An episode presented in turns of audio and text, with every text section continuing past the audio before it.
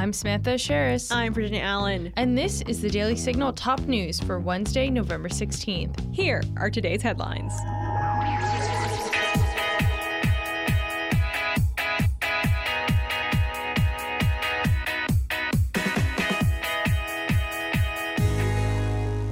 Former President Donald Trump is back for a third attempt at the White House. The 45th president made the announcement last night at his home in Mar a Lago after teasing the speech more than a week ago.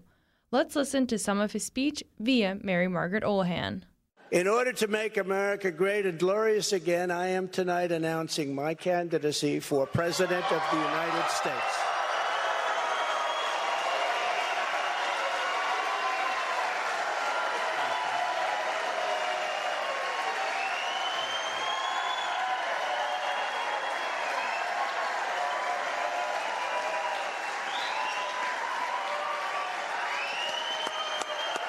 Thank you, Chris. Thank you. All of you.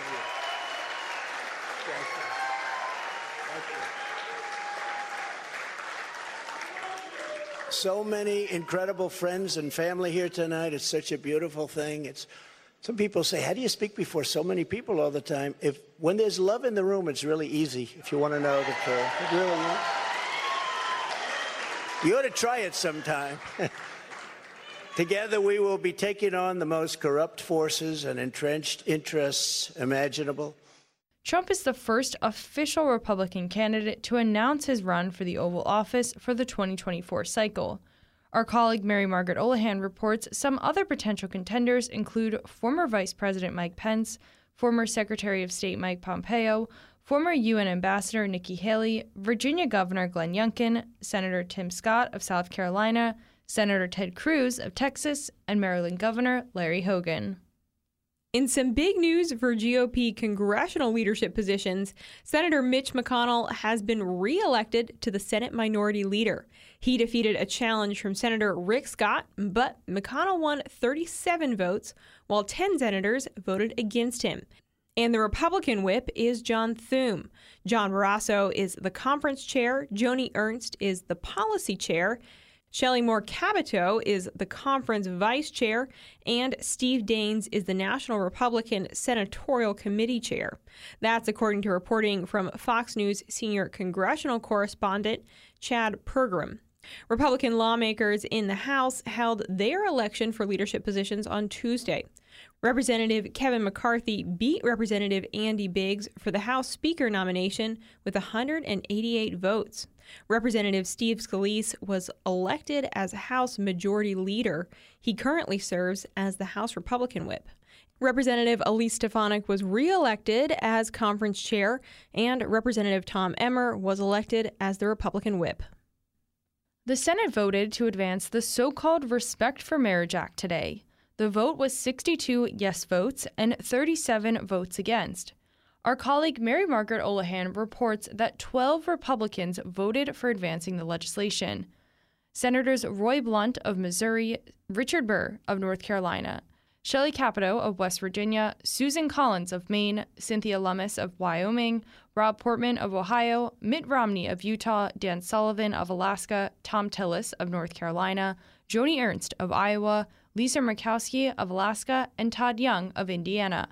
The legislation, which was passed by the House in July, also per Olohan, repeals and replaces provisions that do not require states to recognize same sex marriages from other states with provisions that prohibit the denial of full faith and credit or any right or claim relating to out of state marriages on the basis of sex, race, ethnicity, or national origin, allows the Department of Justice to bring a civil action and establishes a private right of action for violations.